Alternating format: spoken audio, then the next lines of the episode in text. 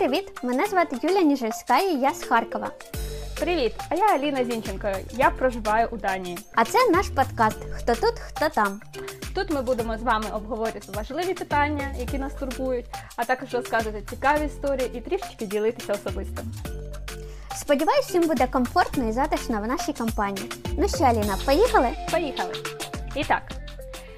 Юля, може ти розпочнеш? Е, розкажи, будь ласка, про трішечки про себе.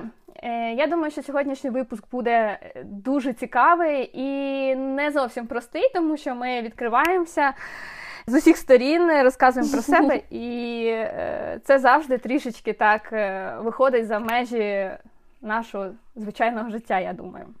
Тим паче, сьогодні перший випуск. Так, у нас сьогодні перший випуск в кіно чи в якихось інших підказках його називають пілотний.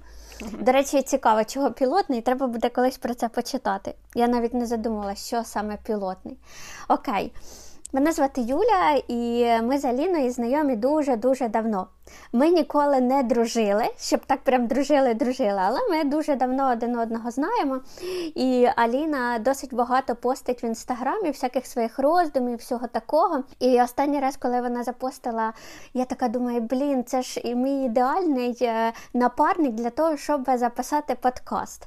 А про подкаст я давно думала, але де мені знайти цього ідеального партнера in crime? Юля, розкажи про себе. І так, я знайома з Аліною. Аліною і розказала про Аліну. Окей. Е, Блін, ну я не знаю взагалі, що про себе такого розказати. Добре, я запитання тобі м, задам. Дійсно, ми з тобою знайомі давно, але ми не спілкувалися. Тому, ну, мабуть, да, років е, скільки 15, мабуть, так е, ми Десь так. фактично не знаємо нічого про життя один одного, якщо це не було опубліковано в інстаграм або десь у Фейсбуці, так тобто це так думка зі сторони, знаєш. От я хочу тебе запитати, як взагалі що відбувалося після. Після школи. Після школи. Так, після да, школи. Після школи ми ходили в одну школу. Що з тобою відбувалося? Якщо можна це уже пройшло пройшло 15 років після школи. Не Такі страшні про цифри.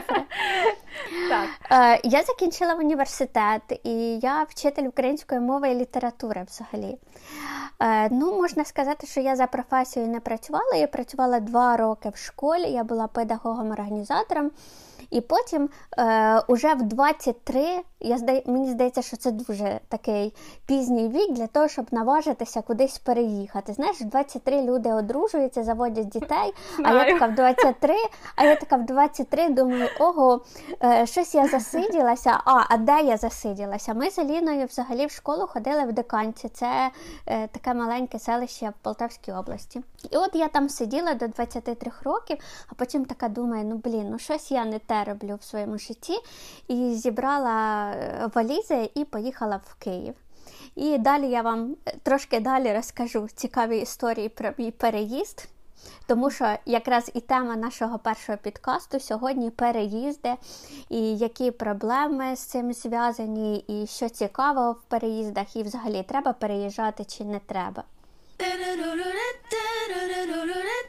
Тепер я трішки про себе скажу, е, не зачіпаючи основну таку тему переїздів, бо тому що, ну, мабуть, моє життя розпочалося е, саме з цього переїзду. Але до цього я також я закінчила вуз, е, я менеджер міжнародного туризму, і тому те, що мало стати моєю те, що стало моєю професією і мало стати моїм, е, моєю роботою, воно перетворилося зараз у хобі. І перетворилося з таким масштабом, що ми освоюємо, мабуть, у рік 10, 10 країн нових, і це просто, ну, я я просто шаленію від цього. Ну, звичайно, що це було до ковіду, хоча і під час нього, під час карантину, ми також намагаємося дуже багато їздити і подорожувати. От. І ось у 23 роки Юля я також народила дитину і вступила вже в сімейне життя. Я нікуди не збиралася. Але насправді десь м- сьогодні згадувала, буквально м- готувалася до ефіру і згадувала, скільки ж ми років проживаємо тут у Дані, скільки я років живу тут, тому що мій чоловік приїхав сюди трішечки раніше. Це я вже так підступаю до нашої основної теми. Угу. Е, І я згадала, що це 6 років. Ось цьому місяці було 6 років постійного мого проживання, тому що перед тим я була, ну, я приїжджала сюди як турист. Е, За 6 років я почала ну, за ці 6 років м, пройшов аналіз абсолютно будь, ну, абсолютно усіх сфер мого життя. Абсолютно усіх. І я вважаю, що, мабуть, найбільші зміни почалися саме з минулого року. Це пов'язано також із тим, е, що я вступила у е, як. До 30-літніх, да, чи як сказати, у цю а тобто ти, я ти, ти переступила переступила цей рубіж в 30 років, да, да, і тепер ти з нами. Давай 5. Все, лови. Е, Так, я переступила цей рубіж, і це такий досить, ну, мабуть, важливий період у житті кожної людини, тому почала задумуватися. От, але е, Данія і я 6 років. Ну, я тебе це переб'ю, багато. і я хочу сказати, що е, 30 років це так круто. Я коли переступила цей рубіж в 30 років, я вперше перестала думати про вік. Тобто в мене зникло ось це, о Боже, мені 26, о Боже, мені 28. А коли мені стало 30, мені стало так, так спокійно. Круто, так. так спокійно, просто. Я відчуваю себе якось на одному рівні. Е, я якось ні за що не переживаю. Мені так класно, прям прям супер. Абсолютно, я на на твоїй стороні абсолютно так само думаю. Мені здавалося, що я останні, мабуть, 5 років перед 30 перед 30 роками я жила в цьому віці. І ось я проснулася 30 років. О, як круто! Слухай, так ось я на своєму місці, все окей. Але життя має якось трансформуватися, і ну, зараз е, я вчусь цьому, якщо чесно, після 30 ти вчишся е, влаштовувати своє життя так, як тобі подобається, мабуть. Мабуть, це, це так. Це називається дорослість. Так, Дорослість. Так, приймемо. Приймемо це. Ми не будемо не будемо вгор, е, вживати слово старість, коли будемо говорити про засіяло, мабуть. Угу. Що на рахунок тебе, Юля? Куди ти їздила, куди ти переїжджала, чим ти займалася? Хочу почати з того, що в мене завжди була мішанина в голові про те, що таке Ну, я думаю, що всі люди плутаються. Якщо я плутаюся, то напевно багато хто плутається. В чому різниця між еміграцією і мій імміграцією? Я гуглила сьогодні. І просто міграції, так. Знаєш, це такі слова, коли ти е, е, хочеш про це поговорити з кимось, і ти думаєш, хоч би я не сказала зараз якусь дурню, тому що а раптом людина розуміє різницю між імміграцією і еміграцією, і вона подумає: ну Боже, яка ти взагалі нічого не знаєш, хоч би не вживала тоді таких страшних слів, якщо ти не розумієш їх значення. І виходить, що еміграція це коли ти переселяєшся зі своєї батьківщини, переїжджаєш кудись. А імміграція це коли люди в'їжджають в якусь країну. А, в тебе є нотаточки. да. І зараз, знаєш, ще таке е, прикольне слово, зараз дуже часто чую: е, експати. Угу. І я думаю, експати, ну, типу, це щось інше, взагалі щось інше. А виявляється, що це не інше. Експати це теж іммігранти. Просто е, різниця між експатами і емігрантом, тому що емігрант це вже людина, яка переїхала в іншу країну. Ну, в'їхала в якусь uh-huh. країну, і вона там інтегрується в суспільство і хоче стати частиною цієї вона хоче залишитися культури. там. І вона хоче там залишитися. так. А експати це е, люди, які переїжджають тимчасово туди пожити і якби постійно думають, я повернуся, я повернуся, я повернуся. І от це таке мислення експата. Угу. Ну, принаймні так пише Вікіпедія.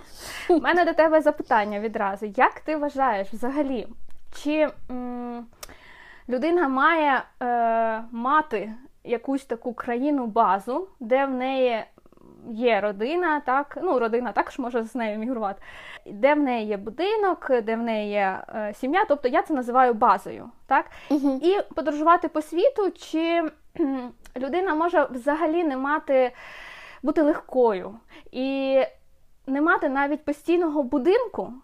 І ну, знімати своє житло, тобто взагалі постійно подорожувати разом з своєю родиною і не говорити про те, що от я живу е, там зараз там у Данії, у Китаї, у Великій Британії, так або там ще десь.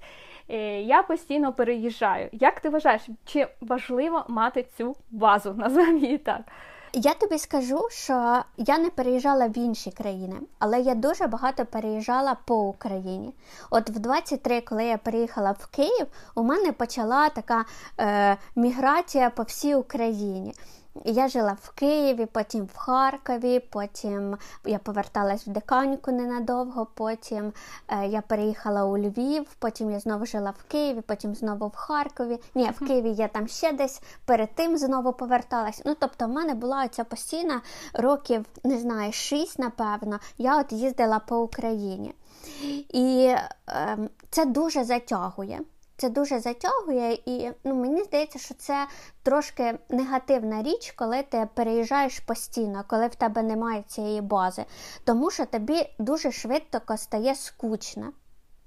Ти приїжджаєш на нове місце, і в тебе там куча проблем. Тобі треба знайти житло, тобі треба адаптуватись, тобі треба там наладити свій подбут. І ти все це робиш, робиш, робиш. Це займає приблизно рік, наприклад. І все, ти попадаєш тоді в комфортні умови, і ти такий сидиш, і тобі стає дуже-дуже скучно. І ти. І, і ти сидиш потім і думаєш, блін, ну треба переїжджати. І ти переїжджаєш в нову точку, і в тебе все це починається заново. І ти знову проходиш всі ці етапи, і ти знову доходиш до комфорту, і тобі знову хочеться переїжджати. Тому що коли ти вже це зробив п'ять разів, в тебе вже як е, я не знаю, як інстинкт, який що на цій точці тобі треба переїхати. І я розбила цей, е, е, е як це, як це правильно назвати? Замкнутий круг, да, в мене він розбився, коли я приїхала в Харків, і тут я от живу вже 5 років, і тільки зараз я відчула, що е, це круто, коли в тебе є дім.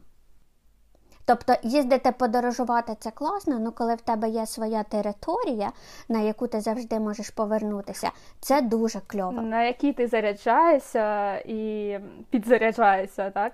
Підзаряджаєшся, і ти завжди знаєш, що ти от ну оце відчуття дому, не знаю. Мені здається, що воно має існувати в тебе десь всередині. Воно воно має бути базове, мабуть. Це я думаю, що це до, до базових.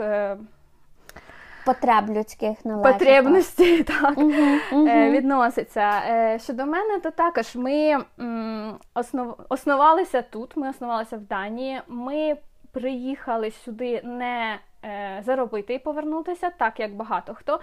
Ми їхали відразу залишитися тут жити. Uh-huh. Я говорю ми, але м, я маю на увазі більше, мабуть, свого чоловіка, тому що в його житті Данія існувала, мабуть, за два-за три роки до нашої зустрічі ще, тому що він сюди дуже хотів. Він намагався всіма способами знайти тут роботу. І коли ми познайомилися, прийшов мій чоловік і прийшла до мене Данія. І лише через рік він поїхав, і через півтора роки приїхала я. Я півтора року е, була сама в Україні. Ну не сама, я була з дитиною старшою. І тому, коли ми переїхали в Данію.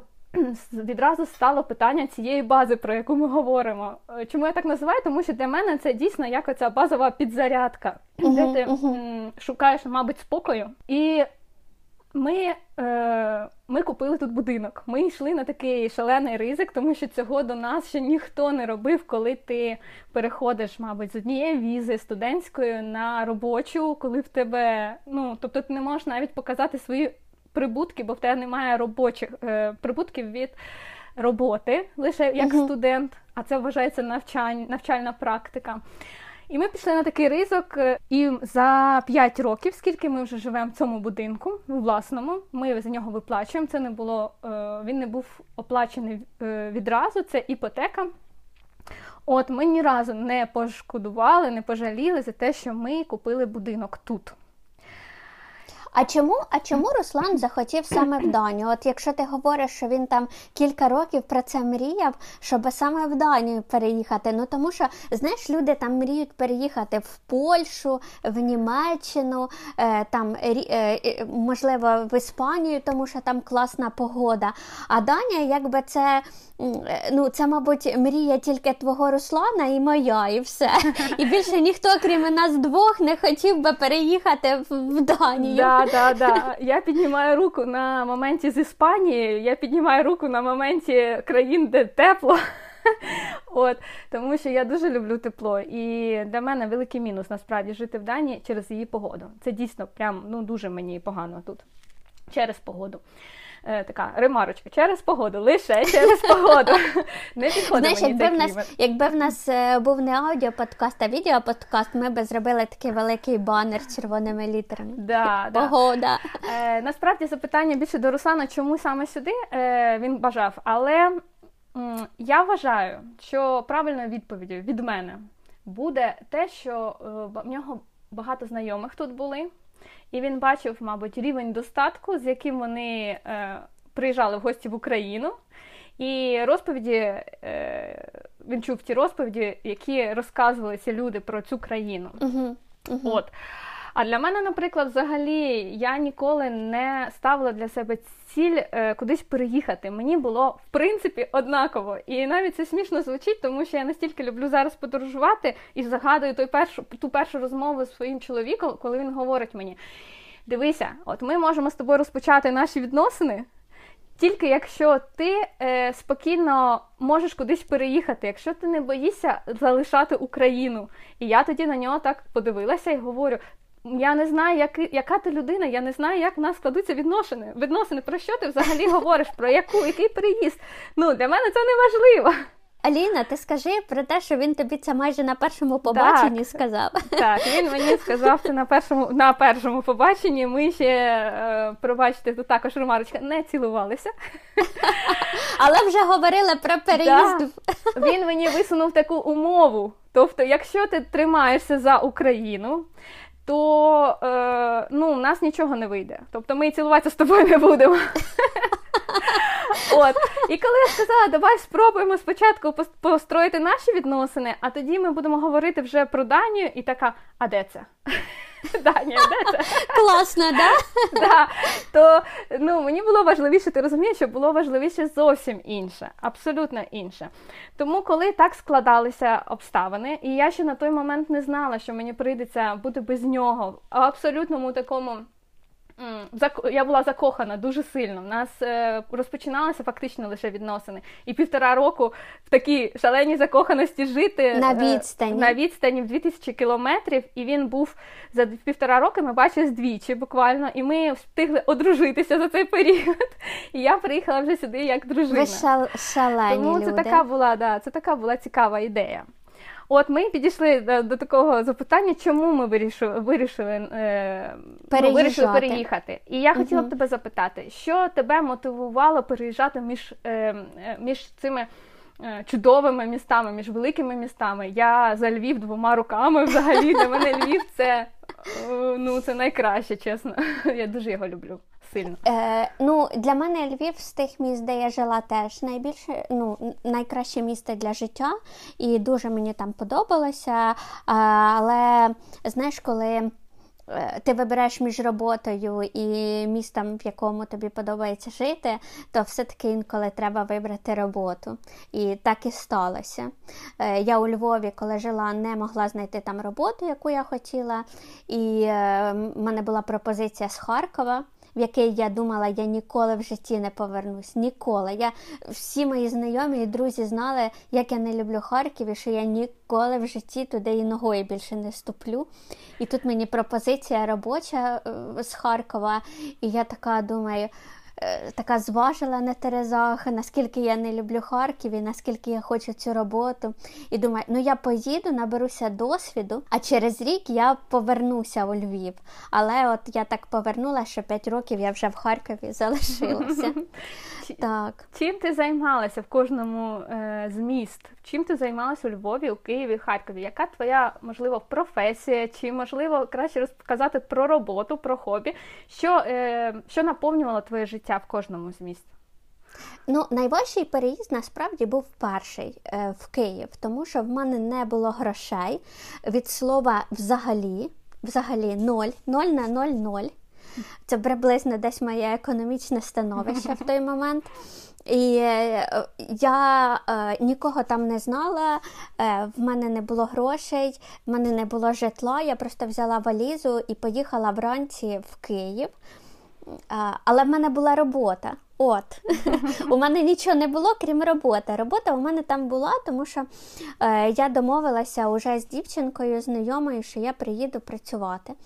І я приїхала вранці, і мені до вечора треба було знайти житло. Я позвонила по першому номеру. Ще тоді не було якогось там інтернету. Е, Я купила газеточку, виділила там оголошення, позвонила там якийсь ріелтор. Наче про минуле і... століття ти розказуєш. Це так і було. Уяви, 10 років пройшло, але це була газетка і оголошення в газеті. Угу. І я поїхала по тій адресі, яку вона мені назвала. Теж уяви, це зараз ти там можеш загуглити, а де та вулиця знаходиться. А тоді ти підходиш до людей і говориш, мені треба на цю вулицю попасти. Підкажіть мені, на який мені там автобус треба сісти, в яку мені частину Києва треба їхати.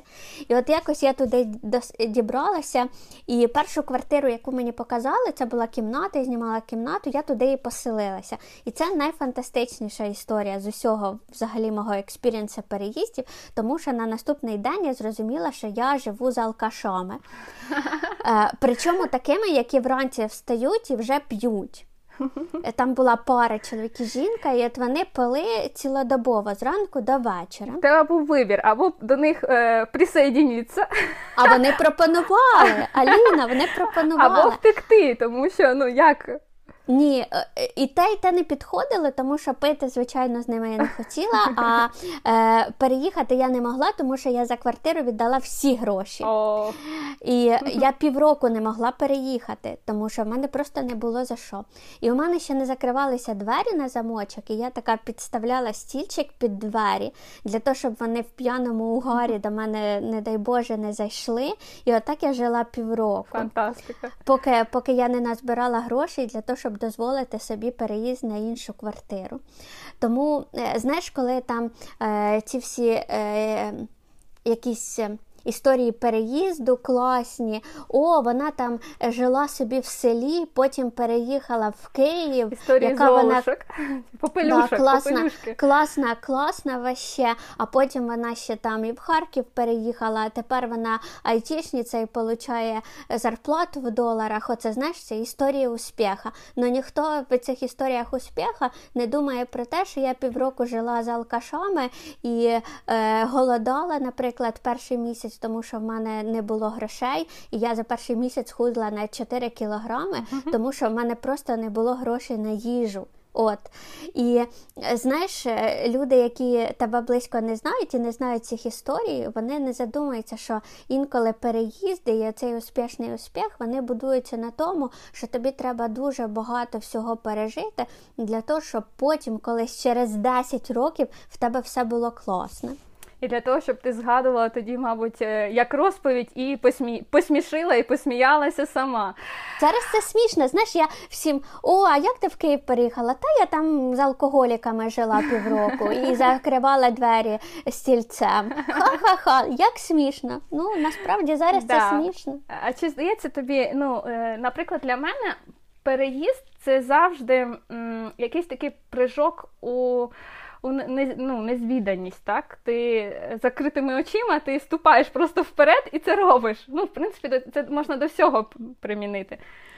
Знаєш, Алін, в 23 мені не було страшно. От повір, взагалі, я от якось е, взяла це свою валізу, там було літо. Класно, що було літо, і там був якийсь елементарний одяг легкий, е, що було легко все це тягти ще. І це було так легко, це було так просто. В мене там не було е, роздумів сильних, треба мені це чи не треба. Я собі вирішила і поїхала. І все. Але мене нічого не тримало, ні там якісь стосунки, діти, сім'я, ну нічого, в принципі. Якби в мене не вийшло, я в будь-який момент могла в батьківський дім повернутися, і мені б сказали, ну нічого, ну не вийшло. Ну не вийшло. Це, мабуть, знаєш, формула така: вік помножений на якесь не безрозсудство, а сміливість. Вік помножений на сміливість. Тобто, і все, от тобі формула успіха теперішнього. Але це історія про 10 молодих, років назад. тому що е, коли ти молодий, ти можеш робити такі речі. Якби мені зараз хтось такий е, запропонував experience Ну, серйозно, бабушка Юля. ну це да, ми не говоримо слово старість, це дорослість в мені говорить. Я би, звичайно, не змогла. Ну, от я відверто, відверто говорю, що я би зараз не змогла це зробити. А я б полетіла, ти знаєш, я настільки, Ну ти до чоловіка мабуть, летіла, ну, Аліна, ти трошки можливо, у нас я... інші умови були. Я ї... в не, да, не да. ясно, куди я летіла, да. а ти летіла до коханої людини. Е, я говорю про зараз, ем, але також я маю трішечки сказати про те, що життя у Данії воно дуже спокійне. Воно настільки спокійне, що е, люди, які взагалі трішечки енергійні, вони якщо вони не знаходять куди свою енергію не зливати, а обмінювати так на на щось інше, на на гроші, на якісну іншу енергію або на спілкування з друзями, так вони просто стають такими, ну не знаю, інертними. Вони взагалі. да. Тобто, ти наче й не дивишся, не приходиш і не дивишся телевізор, там лежиш, ну нічим не займаєшся. Але Ну, дійсно, ти наче в санаторії, і це дуже відчувається, коли ти приїжджаєш сюди, а тоді повертаєшся в Україну. Але коли ти постійно тут живеш, в тебе немає стресу взагалі. Окей, але дивись, ти говориш, що от таке розмірене, спокійне життя.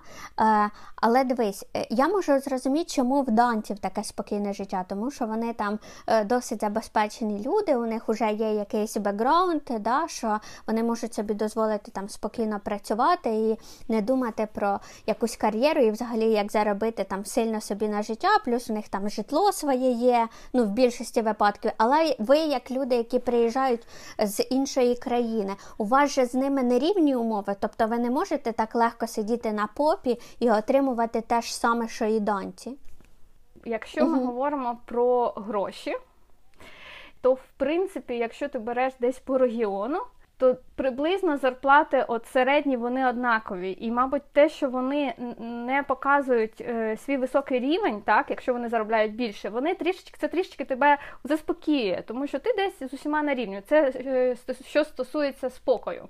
Тобто немає такого, що ти дивишся там, хтось їде там на Мазераті, і ти такий, а, треба шевелитися, там робити щось. Ні.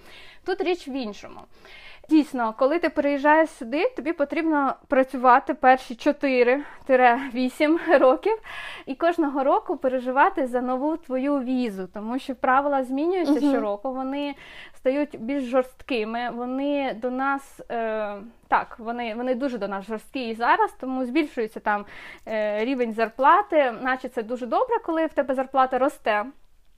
Але Через це тебе можуть не прийняти на роботу, тому що українці е, стоять дуже дорого. Наприклад, е, люди з робочі з Румунії, там з Польщі, з Євросоюзу, вони дешевші. Тобто країна, е, роботодавець має їм платити набагато набагато менше. А, тобто, а чому така історія? Майже в 50% менше, ніж з України. Ну, такі правила. Я не можу тобі сказати, чому це на законодавчому рівні, але от є, наприклад, щороку на подачу візи, робочі візи, в тебе є певні правила. І ці правила вони змінюються.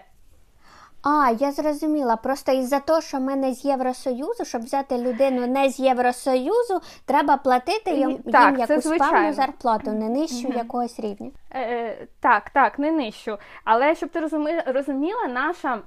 Я зараз не знаю, тому що ми вже трішечки одійшли від е, цієї роботи да, стандартної. Ми тут доволі довго вже маємо Проживання. Е, вид, вид на, на від на жительство, да, це перманент називаємо. Да, тому я трішки я зараз не знаю, яка актуальна зарплата, але колись це була, наприклад, щоб для розуміння, це там 28 тисяч крон. Ти маєш заробляти у місяць. Тобі не так, тобі має платити твій роботодавець 28 тисяч крон. Як, наприклад.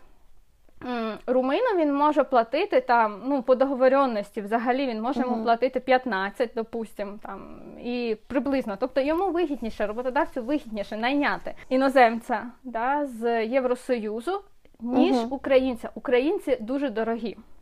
Ну і звичайно, е, як, мабуть, плюс е, це те, що українці дуже тримаються за своє робоче місце, тому що кожного року вони мають поновлювати свою візу що в результаті при, приведе до перманенту, звичайно. Тому кожного року вони трусяться, вони можуть перероб, переробляти е, ну, по часу. так. Ну, тобто, виходить, е, е, роботодавець платить більшу зарплату українцеві, але він да, він знає за що, тому що ця людина буде пахати. Він угу. це платить. І він знає за що. Е, так, тому що, наприклад, е, з Євросоюзу люди вони можуть знайти собі роботу в будь-якій іншій сфері. Українці за ну, найчастіше uh-huh. тут працюють на фермах. Якщо це не it технології то це ферми. О, це найпростіший спосіб, який також є досить складним, але це найпростіший спосіб сюди потрапити. І тому, повертаючись до твого запитання, дійсно, перші там, мабуть, 4-5 років. Ти от від візи до візи, ти ну не тремтиш, але ти переживаєш, ти стараєшся, щоб тебе не звільнили, щоб там е, нічого не помінялося в правилах. Але основне твоє життя, воно розміряне. Воно, тобто, ти там переживаєш якийсь період там перед візою. Ну, типу, там до, до кінця візи ти можеш подаватися за три місяці. От ти за три місяці починаєш так балакати своїм шефом. Ви мені продовжите візу на наступний рік? Продовжите, бо в мене там хата куплена вже. в мене діти в садочок ходять. Вони вже на данському всі говорять. І куди мені додому? У мене дві машини тут і взагалі. І ти тремтиш ну, цей період, поки ще розгля... Е, йде розгляд твоєї справи, тому що часто дають і відмови. Але мені, наприклад, дуже не вистачає, ну, мабуть, драйву. Я не знаю, як це назвати, і, мабуть, uh-huh, я відкрила це в собі тільки зараз. Ось привіт, 30. А можливо, через те, що нарешті мої дітки трішки підросли, і вони вже більш самостійні. І я вже почала ну, я вже почала в собі виявляти себе, шукати своє я. І угу. за цього мені стало скучно. Чесно, я хочу дві, да, дві, да. дві угу. Дивись, ми з тобою говорили про це колись в приватній розмові, про те, що от тобі хочеться зараз подорожувати, рухатися і всякого такого.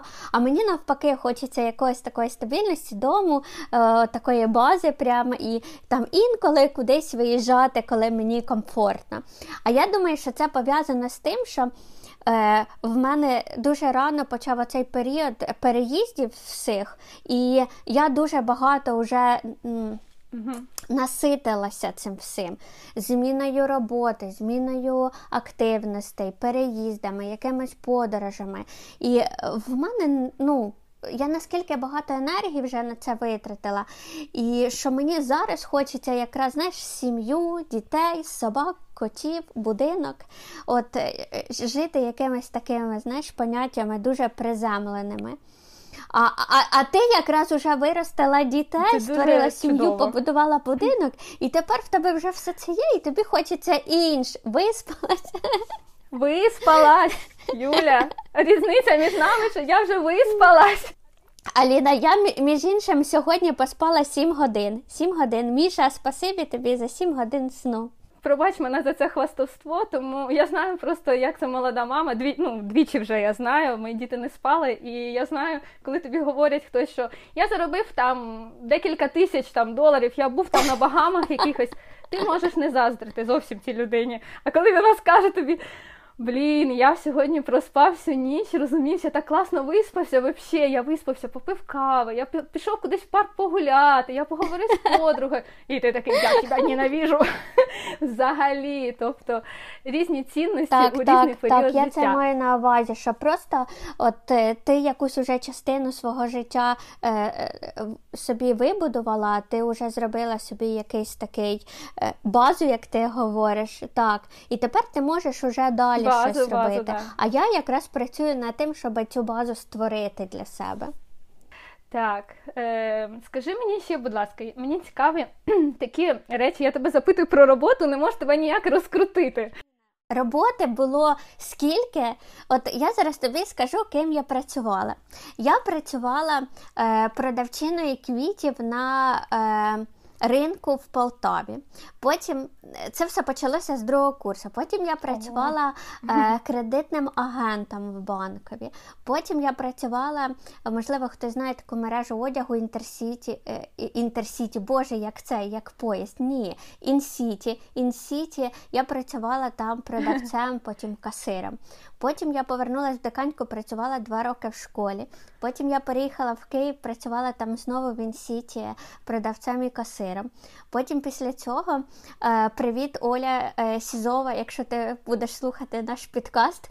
Е, завдяки завдяки цій людині я отримала буде, буде. свою першу роботу в офісі. Її чоловік взяв мене на роботу, але не по блату. Я проходила співбесіду, як всі люди. І мене взяли на роботу, я працювала там контент-менеджером в його компанії.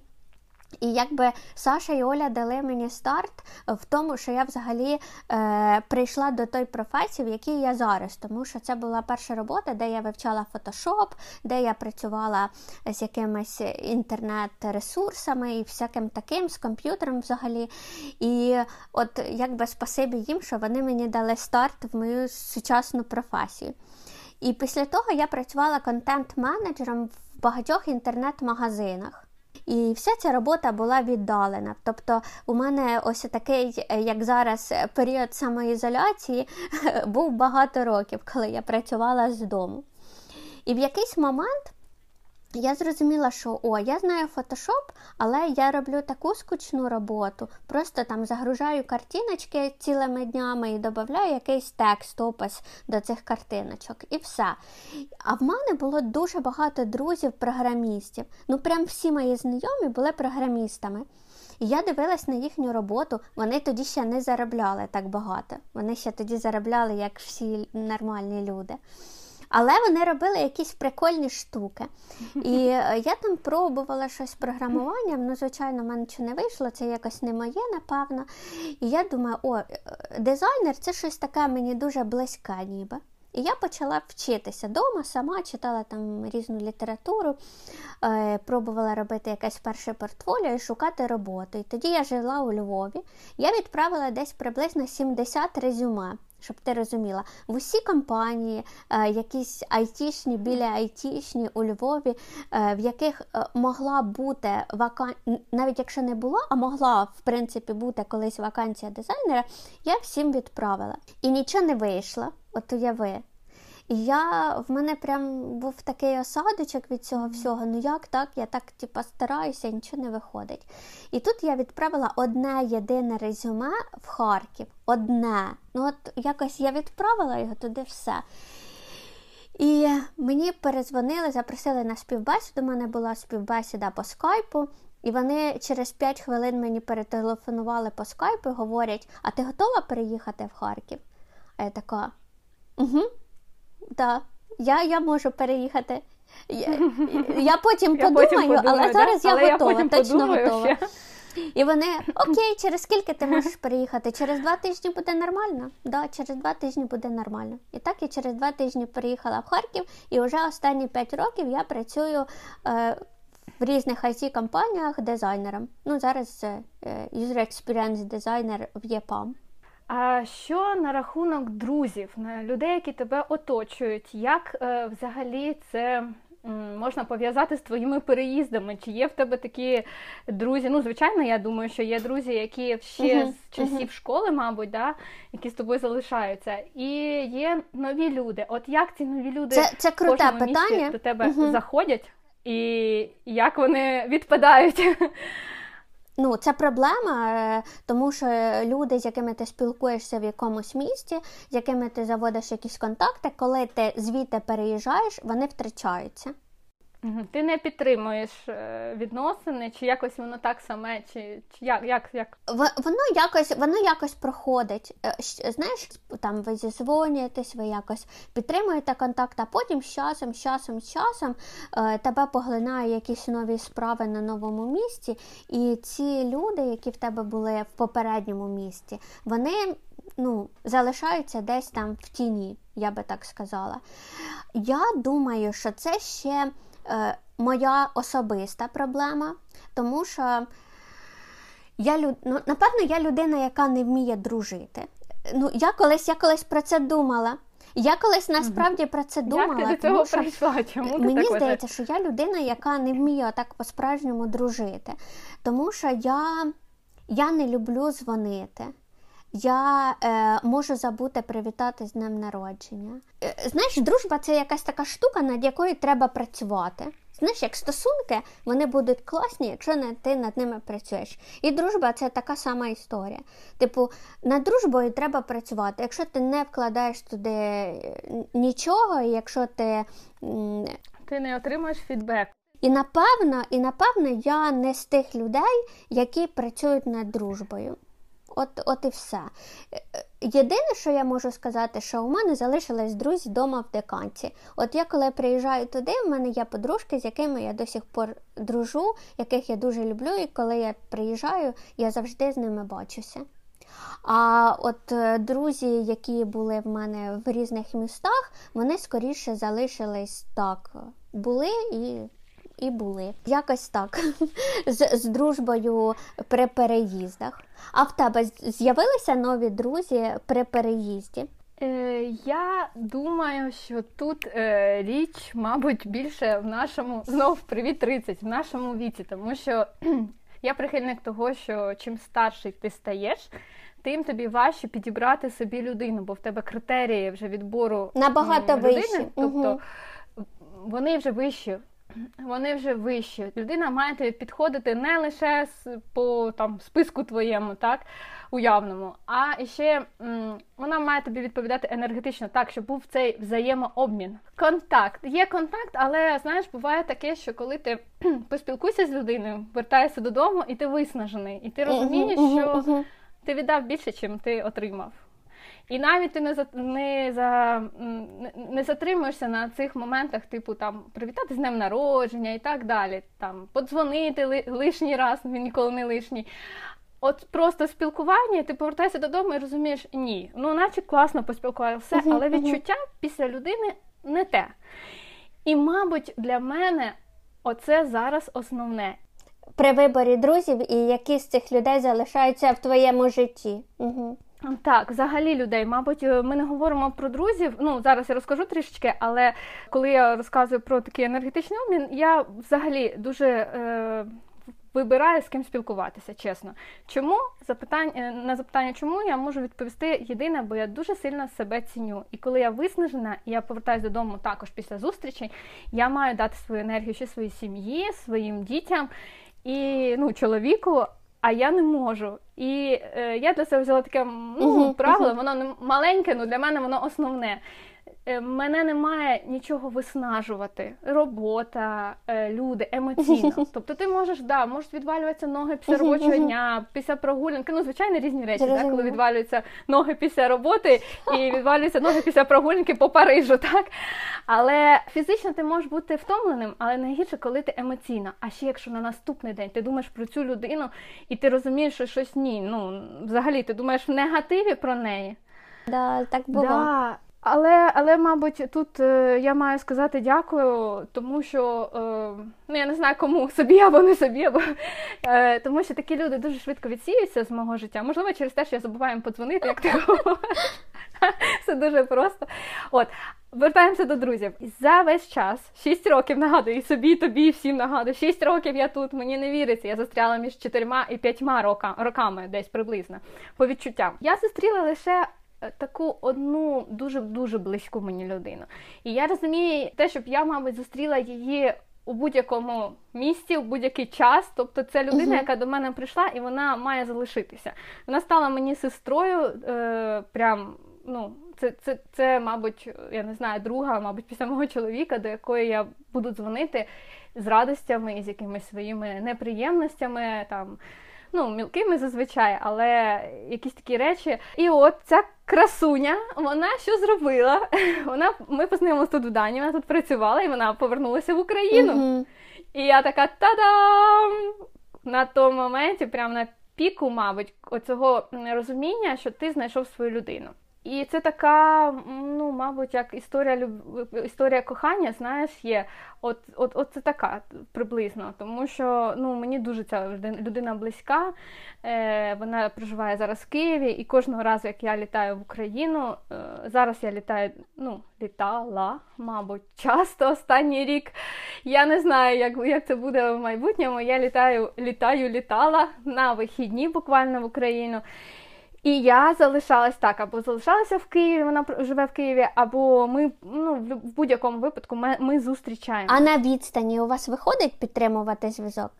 Так, під, е, да, нас виходить, е, і ти знаєш, я в це не вірила. От вона вже, мабуть, другий рік, так, півтора року, як вона переїхала звідси.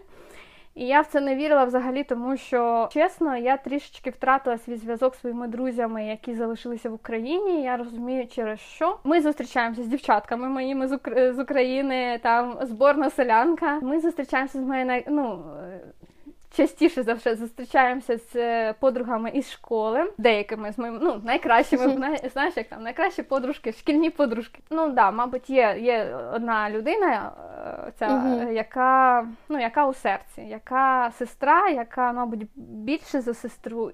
да, Мені це дуже важливо. Тобто це та людина, якою прям ну я дуже дорожу. Хоча насправді ми можемо з нею говорити ні про що або про щось специфічне. Це тоді, коли я дзвоню, говорю як підняти собі вартість? От от, от я uh-huh. там, ну якесь таке дуже глобальне для мене запитання, як повірити в себе? І ми можемо три години про це говорити. Або ми можемо зустрітися і три години говорити про, пробачте, секс-ігрушки які-небудь там. Ну, ви просто на одній хвилі, розумієш? У вас якось е, є є ось ця штука, що ви з нею на одній хвилі, і вам цікаві одні і ті ж самі теми. А насправді, от ти говориш правильно про дорослість, що вже. Е, ну, в тебе дуже мало часу, коли ти дорослий, тому що в тебе дуже багато речей, на які тобі треба цей час витрачати. І ти на дружбу можеш виділяти там якусь певну частину. І ти повинен дуже якісно заповнити цю частиночку, яку ти виділив на дружбу. Ой, в мене цей, як там говорять, зараз в мене гештальт не закритий. Я прям дуже зараз хочу дружити. Мабуть, у цьому русі щось робити, щось давайте вже якось змінюватися, щось тут, ну, двіж, двіж, двіж, двіж. Я дуже прям, в мене є така е, потреба прям у дружбі, але також у якісній і у якісній розмові навіть більше. Тобто я дуже зараз хочу мати угу. хоча б одну зустріч у тижні із людиною, з якою я можу поговорити на усі теми. Е, на будь-які теми, яка на рівні, я не можу говорити, знаєш, там рівень на, на моєму рівні. Ні, це глупо, глупо. Але коли оцей взаємообмін відбувається, і я завжди в неї запитую цієї людини, як ти себе почуваєш після нашої зустрічі? В тебе все окей, це добре? Прикольно, ти, ти реально запитуєш такі питання? Нічого собі. Да, да. Ну не у всіх, не у всіх. Звичайно, якщо ми там прийшли на. Ну, в нас є е, в нас, в нас у всіх тут угу. у знайомих у більшості є вже дітки. Святах Звичайно, яких. ми зустрічаємося на яких там е, якихось там святах, так, і не лише дитячих, а ну, ходимо до до, до в гості. Сидимо за столом, це тут знаєш важливо з жирним шрифтом, сидимо за столом, там спілкуємося, якось так. От, ну чесно кажучи, uh-huh. ну мабуть, я не дуже відпочиваю в такий період. І я, звичайно, тоді за столом не хожу до всіх, я знайомлюсь з новими людьми. Я не хожу не всіх запитую, як ти себе відчуваєш після розмови зі мною? Звичайно, що ні. Но коли ти коли ти реально відчуваєш, що ти в людини береш багато, тобто ти з нею спілкуєшся, тобі цікаво, uh-huh. тобі прям ну от пре. Ти знаєте, ну ну я можу так е, трошечки, я не знаю, може це еротично звучить. Ти її скоштував, ти її попробував цю людину, знаєш, прийшов додому і такий, блін, пішла писати якийсь пост там, пішла писати якийсь текст, давай там розказуєш чоловіку, от ти знаєш, от вона так і так, і так, і це ж так круто, це так, блін, класно. То на другу зустріч я запитую, тобі там, ну ти спілкуєшся зі мною, ти отримаєш те саме. Мені ну мені це важливо. Ну це забавно, це забавно, це класно. Треба собі це якось е, знаєш, взяти на замітку про це, тому що це ну прям класна звичка зрозуміти, чи людині з тобою наскільки ж комфортно, наскільки тобі з цією людиною. І от ми зараз бачиш, відійшли вже трохи від теми переїзду і почали про друзів. Але угу. у мене був такий складний період в житті, і я теж а було багато знайомих. І я розуміла, що не всі ці знайомі вони мені потрібні. Я, знаєш, інколи спілкувалася з людьми, щоб їх не образити. Там хтось мене кудись запрошує на каву, а я йду, і мені не дуже хочеться бачити цю людину. Але я йду, тому що мені якось незручно відмовити. А потім у мене був складний період, і я собі прийняла таке, знаєш, вольове рішення. Все, я ні з ким, хто мені неприємний, ну навіть не так, не те, що неприємний, а от з ким я не хочу. Дозволити собі не хотіти чогось, це дуже важливо. Це супер. І і собі треба зізнатись в тому, що я не хочу з цією людиною йти на каву. От, хоч вона там вважає, чи він вважає мене, е, типу, хорошим своїм знайомим. І все, я перестала спілкуватися з цими людьми. І мені стало так класно, так класно. Вони відписались від мене в інстаграмі, але це таке. Це не не дуже важливо. Але але я наскільки себе класно від цього почувала, що я що я прийняла це рішення і поряд зі мною лише ті люди, яких я люблю. Це круто. Знаєш, як це, якщо до тебе на тебе досі підписана твоя бабуся і не відписалася, значить ти живеш правильно, да? ти виставляєш в інстаграмі лише ті речі, які ну, типу, кожному так, сподобається, так. ну точно. Цікава дуже тема. Я думаю, я для себе навіть ось помітила. Я думаю, що ми візьмемо і в наступні свої ефіри.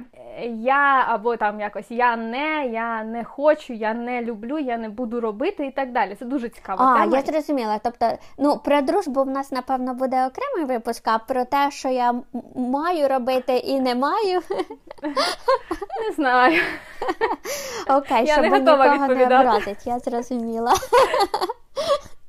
Окей, Аліна, розкажи мені якусь забавну історію про ваш переїзд. Ну, прям таку таку смішну. Ой, ну знаєш, треба сказати, мабуть, е, розкрити велику таємницю, що я бачила це питання в переліку, яке сьогодні ми будемо обсуждати. І я задала його зранку своєму чоловіку. Кажу: ну згадай, ну що-небудь таке дуже смішне, саме переїздом. Тому що забавних історій дуже багато, але вони пов'язані, мабуть, більше із подорожами, з якимись паспортними ділами, ділішками. Е, з візовими, але це інша історія.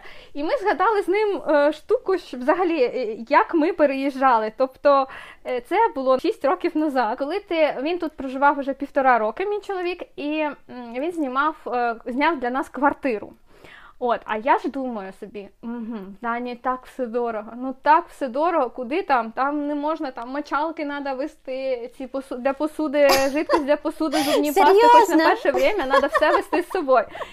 Юля, я сходила на таку базу. Я не знаю, в Полтаві була така база, е, навіть не знаю, не пам'ятаю, як вона називається, типу, що це копійка там чи щось типу такого, і коли ти uh-huh. можеш дуже дешево накупити багато різних товарів. І я накупила там багато, да, там зубні пасти, були якісь жидкості для посуди, там е, тряпочки всякі, сковородку купила, там кастрюльки. А перед цим я жила е, якийсь час окремо. Е, і в мене ну там утварь, да, домашня утварь, оця, вона вже була.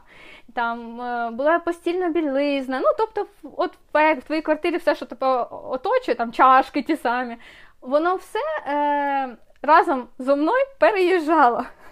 І значить, оця легковушка, я зараз не згадаю, що це було. Машиною Форд, я не пам'ятаю, ну uh-huh. зовсім легковушка. Машина, машина, знаєш, чорна машина, як дівчатка говорять. Вона мені було ну небагато місця, як я зараз дивлюсь, да? але ми запихнули все так.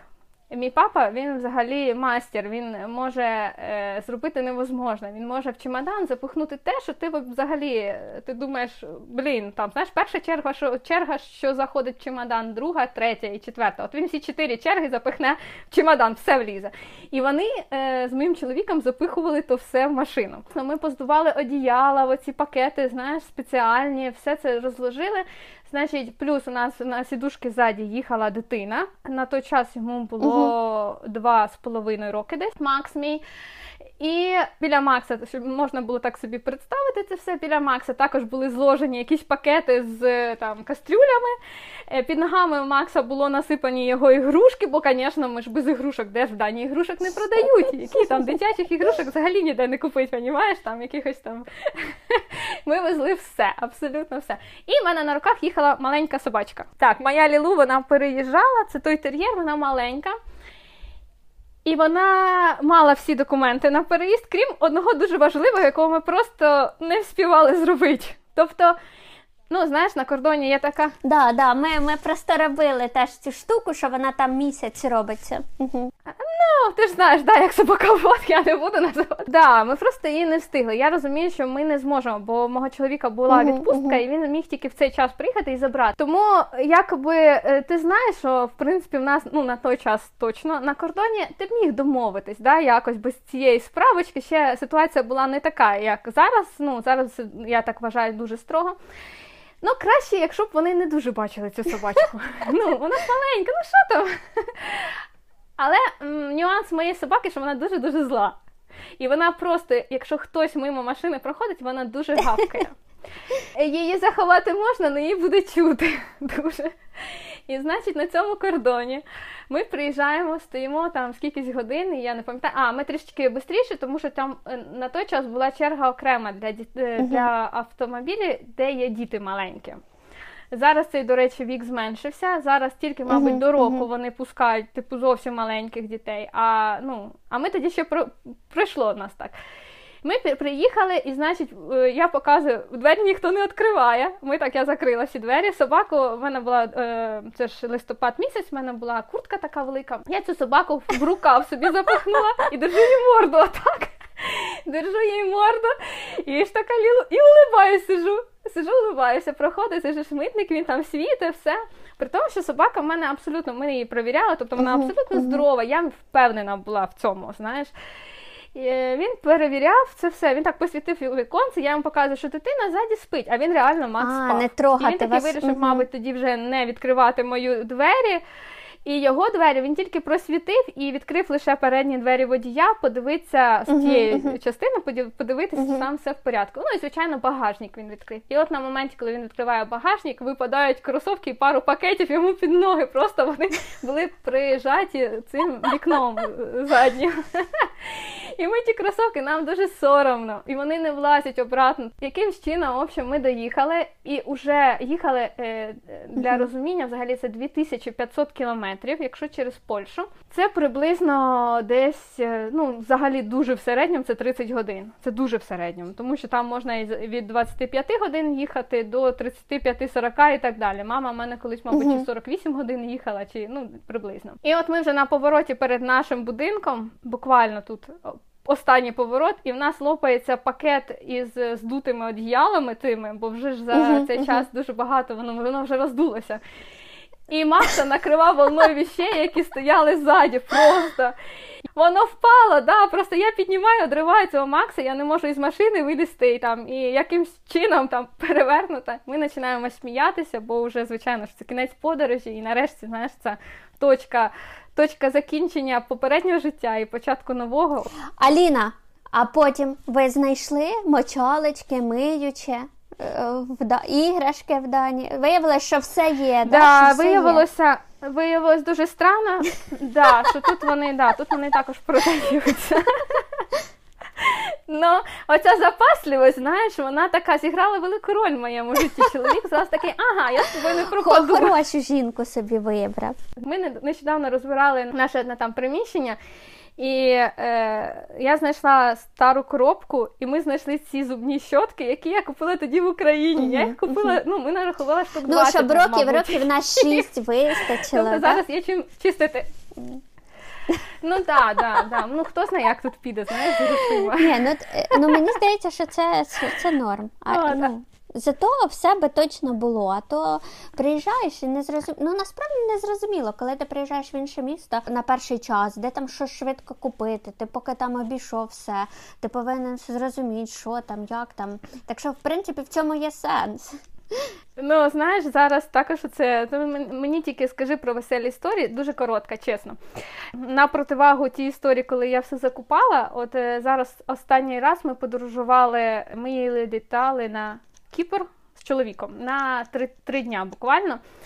От, Моя мама була з дітьми тут, в Данії, і ми полетіли на таку в таку коротку відпустку. Знаєш, ми так практикуємо інколи.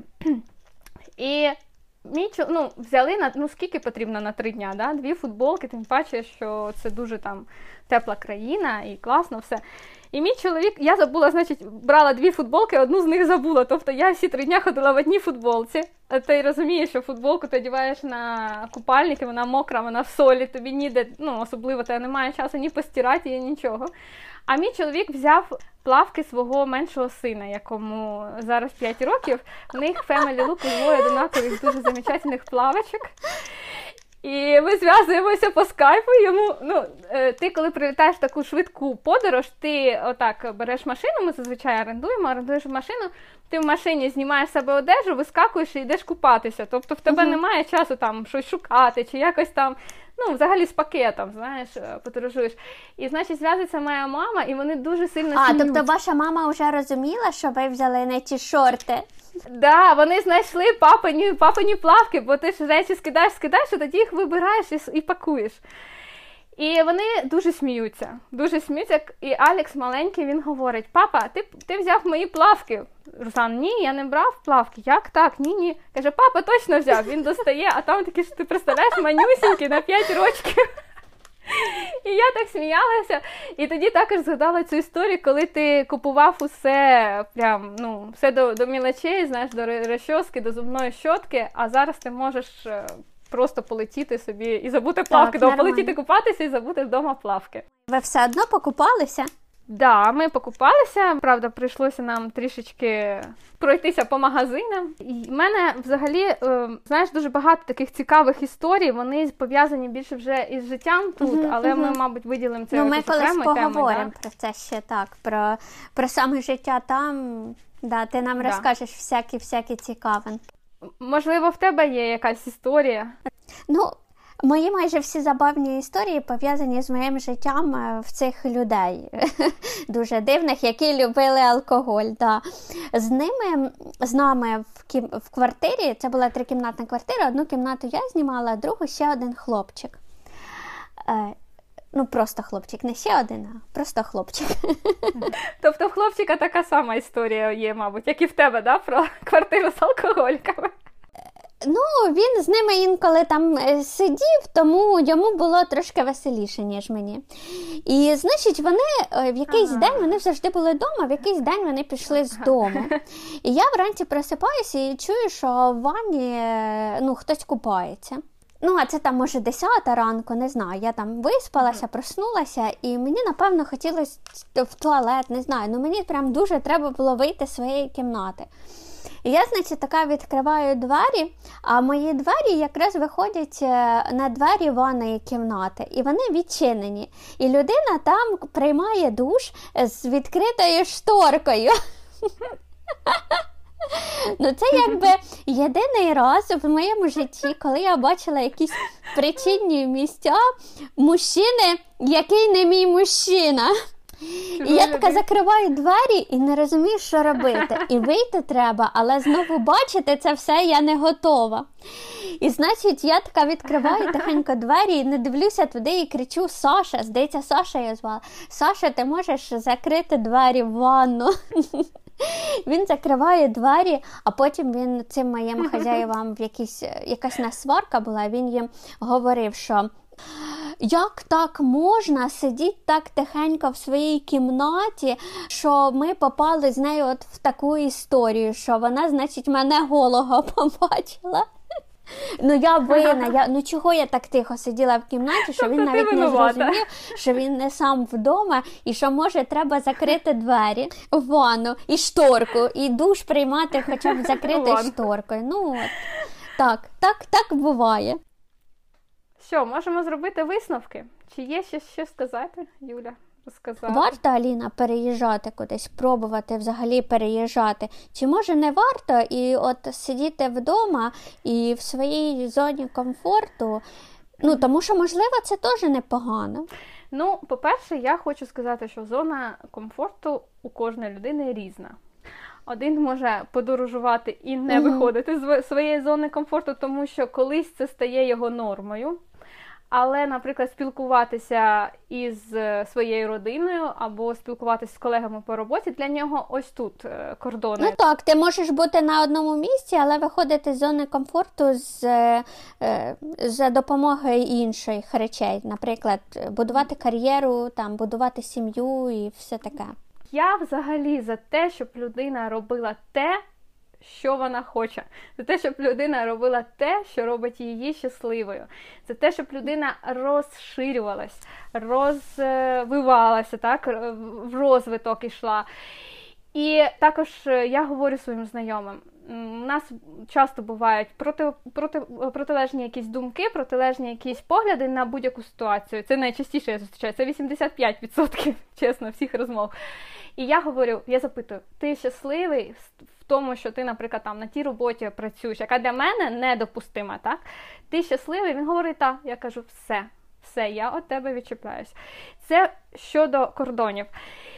Тому і запитання переїжджати, знаєш, якщо ти комфортно себе відчуваєш вдома, якщо тобі ну окей, якщо ти бачиш для мене, наприклад, це важливо розвиток на тому самому місці, де ти є, не особливо в тій самій е, компанії, фірмі, де ти працюєш на тій самій роботі, але якщо ти м, бачиш перспективи свого особистого розвитку, це може бути навіть і хобі то е, варто задуматись, чи тобі потрібно переїжджати, чи тобі потрібно просто поїхати і пожити.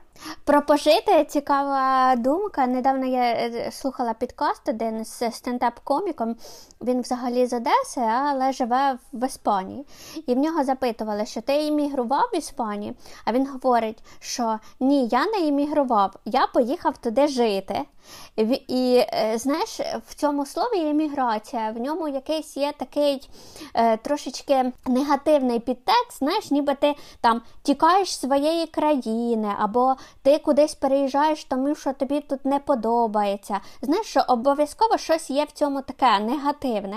А не а він говорить, що я поїхав туди жити, тому що для мене класно і тут, і там. Ну просто в цей період я хочу пожити там. І це теж така Да, така цікава думка про те, що да, у от нас насправді є люблю. якесь негативне ставлення до еміграції, що от тобі тут погано, і ти вирішив змінити своє життя, тому що там тобі буде краще. А ніхто не думає про те, що ти просто хочеш спробувати.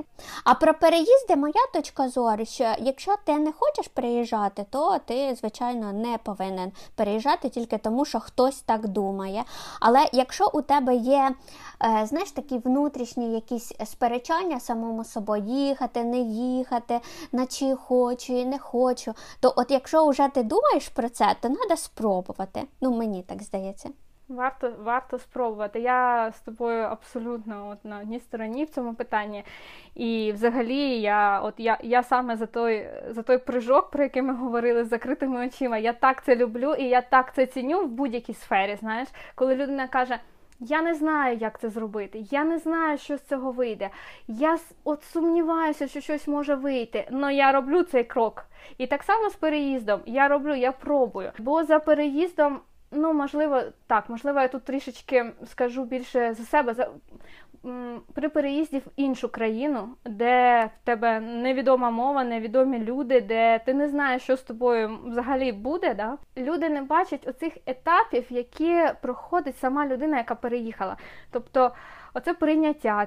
Є така думка, коли, коли людина переїжджає, вона там перший рік відчуває себе туристом. Їй все подобається, вона круто себе відчуває, вона пише, блін, як тут класно, вона там постить, якщо це відкривається блог, да, відразу відкривається блог життя uh-huh, uh-huh. в лапках беру в Данії, там в Англії, не, ну неважливо, не так? Вона там розказує, як тут класно, вона все зважує і порівнює з Україною або з тим місцем, звідки вона приїхала, да, з Росії, неважливо. Оцей, оцей період туриста, назвемо його так, він дуже важливий для людини відчувати себе щасливою. Але він Наступний рік, на наступний рік людина розуміє, що їй потрібно щось робити тут, тому що ейфорія закінчилась, вона це все вже бачила, і їй потрібно якось розвиватися, їй потрібно вивчати мову. О, ну, І дуже складною. Так, це датська мова, вона є обов'язковою. Ми говорили про це в особисто. Доволі складною, да. Е, Тобто тобі потрібно е, е, вчити мову, тобі потрібно шукати роботу або змінювати роботу, тому що коли ти легкий в туризмі, це зовсім інше. Тобто тобі потрібно розвиватися. А ти розумієш, що ну, перспектив не так багато, як тобі здавалось, коли ти сидів в Україні і ти бачив других, от, типу, класно, вони там заробляють гроші. Ні, це складний довгий період. І я коли дивлюся на інших, які переїхали там зараз, да, е, блогери, ну не блогери, не знаю, які переїхали в інші країни, я вже вважаю, що я пройшла ці там етапи. Я не пам'ятаю, скільки uh-huh. їх. І я на кожному з їхніх етапів їх розумію і радію з ними. Вони там е, фоткають гори, там кажуть, блін, як тут красиво, там вони там фоткають, як вони купаються. так. І я така радію, ура! Я так само за Дані, там дуже-дуже за нею. Там і я і досі так є, воно зберігається, але воно йде вже фоном. Тобто ти вже тут живеш. Відчуття і поняття життя тут зовсім е, інше, ніж перший там рік, півтора-два. Тому що е, наступає такий момент, він у кожного по-різному. Інколи він не наступає, це я спілкувалася з різними тут дівчатами, людьми, взагалі, хлопцями. У хлопців інша історія в Данії. Дівчатами, які тут на воз'єднані, так як я. Ми приїжджаємо сюди, і ми нічого тут не робимо по факту, тому що хлопці uh-huh. мають працювати там на фермі або десь, а дівчата по воз'єднанні вони шукають себе. Вони займаються, шукають роботу, вони вивчають мову, вони займаються родиною, там, будинком і так далі. Якийсь час. І наступає, наступає такий період, коли. Ти розумієш, що ти нічого не вартий взагалі. Тобто тут тут ти не, не те, що нікому не потрібно, тебе круте життя. Ти порівнюєш його з тим, що в тебе було, в тебе круте, класне життя, все є, все все гарно. Самооцінка Але твоя е, собівартість угу. вона дуже сильно зменшується. І ти починаєш тоді рухатися, якщо починаєш рухатися, або вертатися в Україну. Дуже багато хто повертається. Дуже багато, саме через цю причину. Так, у мене теж дуже багато знайомих, які переїхали е, навіть в ту саму Данію. В мене є знайомі, які їздили працювати, е, ну, айтішники. Вони поїхали, відбули там контракт і повернулися назад в Україну. І коли я запитую, чого, е, ну, мені відповідали речі, типу, е, у мене там нікого нема. Е, у мене моя сім'я, друзі, все моє оточення, mm-hmm. воно в Україні. А мені дуже важливо бути в оточенні своїх людей. А там ну, я попрацював, я отримав якийсь досвід, е, і якби на цьому все. Да, Данія класна країна, але я хочу жити в Україні. От і все. Так, і також варто зрозуміти, що людина має змінюватися із тим життям, яке яке змінюється, да, яке яке відбувається поряд із ним. А а тут скачок. Чесно, тут скачок великий.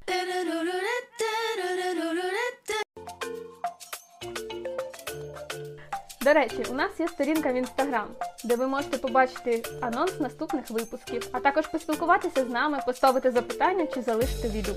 Ми будемо вдячні за будь-який фідбек. Спасибі вам, що ви були з нами і дослухали цей випуск аж до цього місця. Сподіваємося, що було цікаво і чекаємо зустрічі з вами рівно через тиждень.